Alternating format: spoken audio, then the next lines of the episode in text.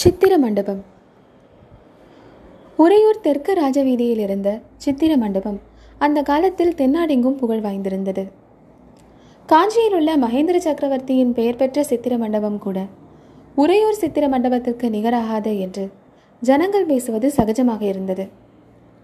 பார்த்திப மகாராஜாவும் இளவரசர் விக்ரமனும் வெண்புறவிகளின் மீதேறி இந்த சித்திர மண்டபத்தின் வாசலை அடைந்த அதே சமயத்தில் அங்கே படகோட்டி பொன்னனும் வந்து சேர்ந்தான்.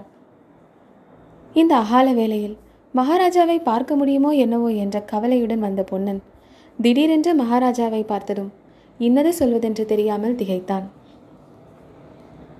மகாராஜா எனும் பொழுதே அவனுக்கு நா குளறியது அந்த குளறிய குரலை கேட்டு மகாராஜாவும் இளவரசரும் அவனை திரும்பி பார்த்தார்கள். பொன்னா நீ எங்கே வந்தாய்? என்றார் மகாராஜா. பொன்னனின் மௌனத்தைக் கண்டு ஒருவாறு அவன் வந்த காரணத்தை ஊகித்தவராய் குதிரை மீதிருந்து கீழிறங்கினார். இளவரசர் விக்ரமனும் லாவகமாய் குதிரை மீதிருந்து குதித்தார். பொன்னா இந்த தீவர்த்தியை வாங்கிக்கொள் என்றார் மகாராஜா. அருகே தீவர்த்தி வைத்துக்கொண்டு நின்ற ஏவலாளனிடமிருந்து பொன்னன் தீவர்த்தியை வாங்கிக் கொண்டான். அந்த வேளையில் மகாராஜா எதற்காக சித்திர மண்டபத்திற்கு வந்திருக்கிறார்? எதற்காக தன்னை தீவர்த்தியுடன் பின்தொடர சொல்கிறார்? என்பது ஒன்றும் அவனுக்கு புரியாவிட்டாலும். மகாராஜா தன்னை திரும்பி போக சொல்லாமல் தம்முடன் வரும்படி சொன்னதில் அளவில்லாத குதூகலம் உண்டாயிற்று. மகாராஜாவும் இளவரசரும் முன் செல்ல பொன்னன் தீவர்த்தியை தூக்கி பிடித்துக்கொண்டு சித்திர மண்டபத்துக்குள் புகுந்தான். அந்த சித்திர மண்டபத்துக்குள் முதல் முதலாக பிரவேசிக்கிறவர்களுக்கு நமக்குள்ள இரண்டு கண் போதாது. இரண்டாயிரம் கண்கள் இருந்தால் இங்கே உள்ள சித்திரங்களை ஒருவாறு பார்த்து திருப்தியடையலாம் என்று தோன்றும். அந்த விஸ்தாரமான மண்டபத்தின் விசாலமான சுவர்களில் விதவிதமான வர்ணங்களில் பல வகை சித்திரங்கள் தீட்டப்பெற்றிருந்தன. அந்த மண்டபத்தை தாங்கிய சிற்ப வேலைப்பாடுள்ள தூண்களில் கூட சித்திரங்கள் காணப்பட்டன. மேல் விமானத்தின் உட்புறங்களையும் சித்திரங்கள் அலங்கரித்தன. ஒரு சுவரில் ததீசி முனிவரிடம் இந்திரன் வஜ்ராயுதத்தை பெறுவது இந்திரன் விருதுராச்சுரனை சம்ஹரிப்பது பிறகு இந்திரலோகம் வருவது தேவர்களும் தேவமாதர்களும் இந்திரனை எதிர்கொண்டு வரவேற்பது. இந்திரனுடைய சபையில் தேவமாதர்கள் நடனம் புரிவது முதலிய காட்சியை சித்தரித்திருந்தார்கள்.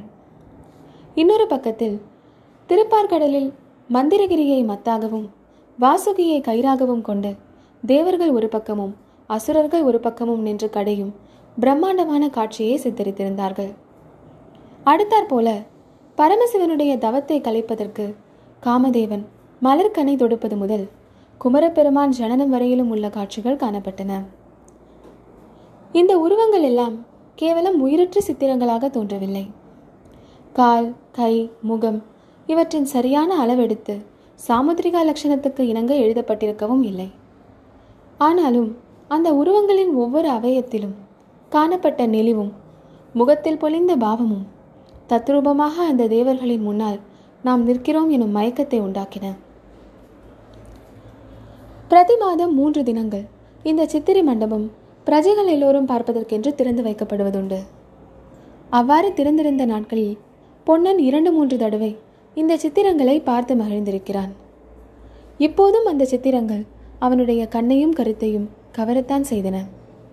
ஆனாலும் இன்று அவற்றை நின்று பார்க்க முடியாதபடி மகாராஜாவும் இளவரசரும் முன்னால் விரைந்து போய்க் கொண்டிருந்தபடியால் பொன்னனும் அவர்களை பின்தொடர்ந்து விரைந்து சென்றான். சித்திர மண்டபத்தின் இரண்டு மூன்று கட்டுக்களையும் தாண்டிச் சென்று கடைசியாக பூட்டிய கதவை உடைய ஒரு வாசற்படி அருகே மகாராஜா நின்றார்.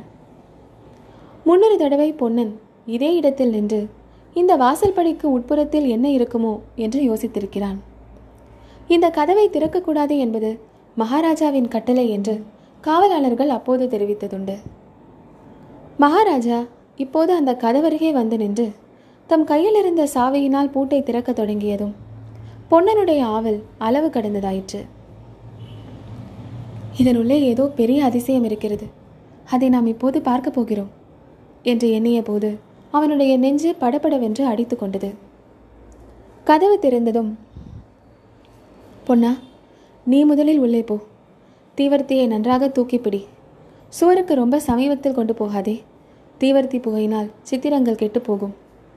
என்றார் மகாராஜா. பொன்னனும் உள்ளே போய் தீவர்த்தியை தூக்கி பிடித்தான். அங்கிருந்த சுவர்களிலும் சித்திரங்கள் தான் தீட்டப்பட்டிருந்தன. ஆனால் அவை என்ன சித்திரங்கள்? எதை குறிப்பிடுகின்றன என்பது அவனுக்கு தெரியவில்லை. பொன்னனுக்கு பின்னால் விக்ரமனுடைய கையை பிடித்து அழைத்து கொண்டு பார்த்திப மகாராஜா அந்த இருள் சூழ்ந்த மண்டபத்துக்குள்ளே புகுந்தார். குழந்தாய் பூட்டி வைத்திருக்கும் இந்த மண்டபத்திற்குள்ளே என்ன இருக்கிறது என்று பல தடவை என்னை கேட்டிருக்கிறாயே. உனக்கு இன்னும் கொஞ்சம் வயதான பிறகு இந்த சித்திரங்களை காட்ட வேண்டும் என்றிருந்தேன்.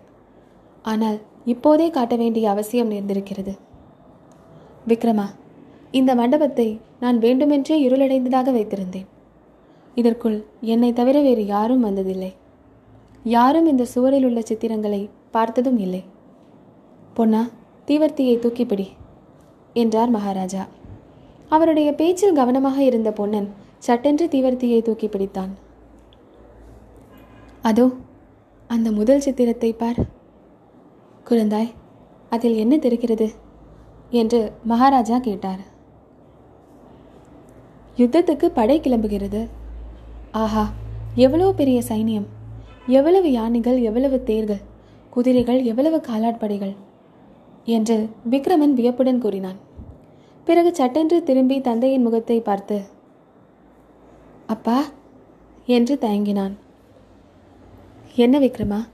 கேள் என்றார் மகாராஜா. ஒன்றுமில்லை அப்பா.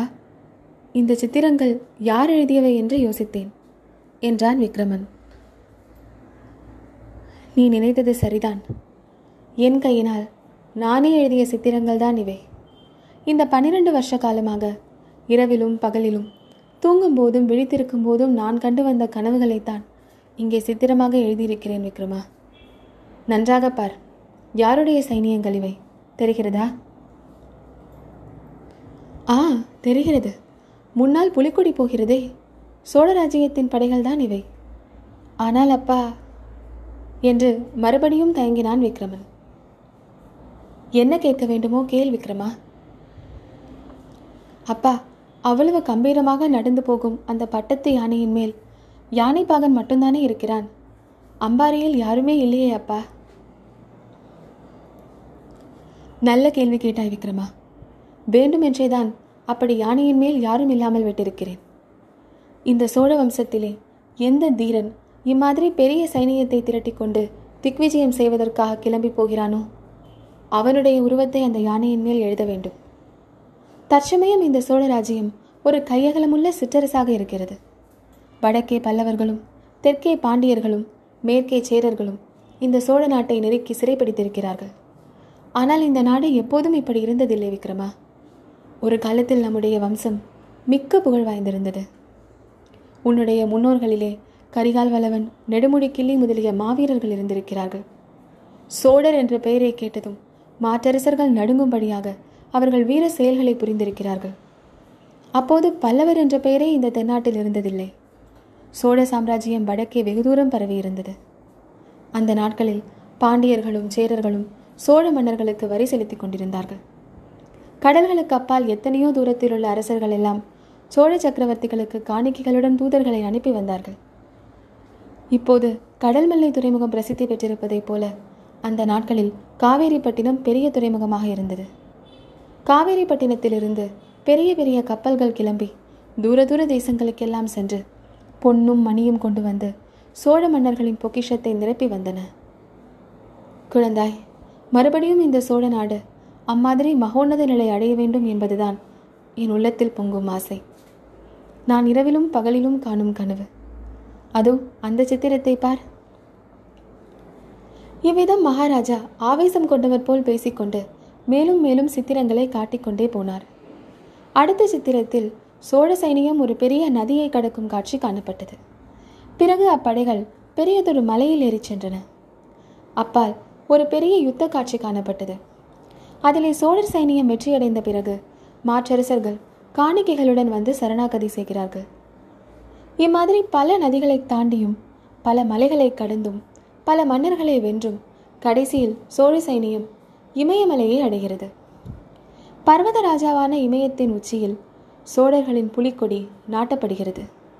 இதற்கு பிறகு சோழ நாட்டின் தலைநகருக்கு சைனியம் திரும்பி வருவதும் நகரமாந்தர் அந்த வீரப்படையை எதிர்கொண்டு அழைப்பதுமான கோலாகல காட்சிகள். இன்னொரு பக்கத்தில் புலிக்கொடி பறக்கும் பெரிய பெரிய கப்பல்கள் துறைமுகங்களிலிருந்து கிளம்பும் காட்சியை அற்புதமாக சித்தரிக்கப்பட்டிருந்தது. அந்த கப்பல்கள் தூர தூர தேசங்களுக்கு போய் சேருகின்றன. அந்தந்த தேசங்களின் மன்னர்கள் பரிவாரங்களுடன் எதிர்கொண்டு வந்து சோழ நாட்டின் தூதர்களை உபசரிக்கிறார்கள். கடல் சூழ்ந்த அந்த நாடுகளில் சோழர்களின் புலிக்கொடி கம்பீரமாக பறக்கிறது. புலிக்கொடி பறக்கும் தேசங்களிலெல்லாம் பெரிய பெரிய கோவில்களும் கோபுரங்களும் வானை அளாவி எழுகின்றன. இத்தகைய அற்புதமான சித்திரங்களே அந்த மண்டபம் முழுவதும் நிறைந்திருந்தன.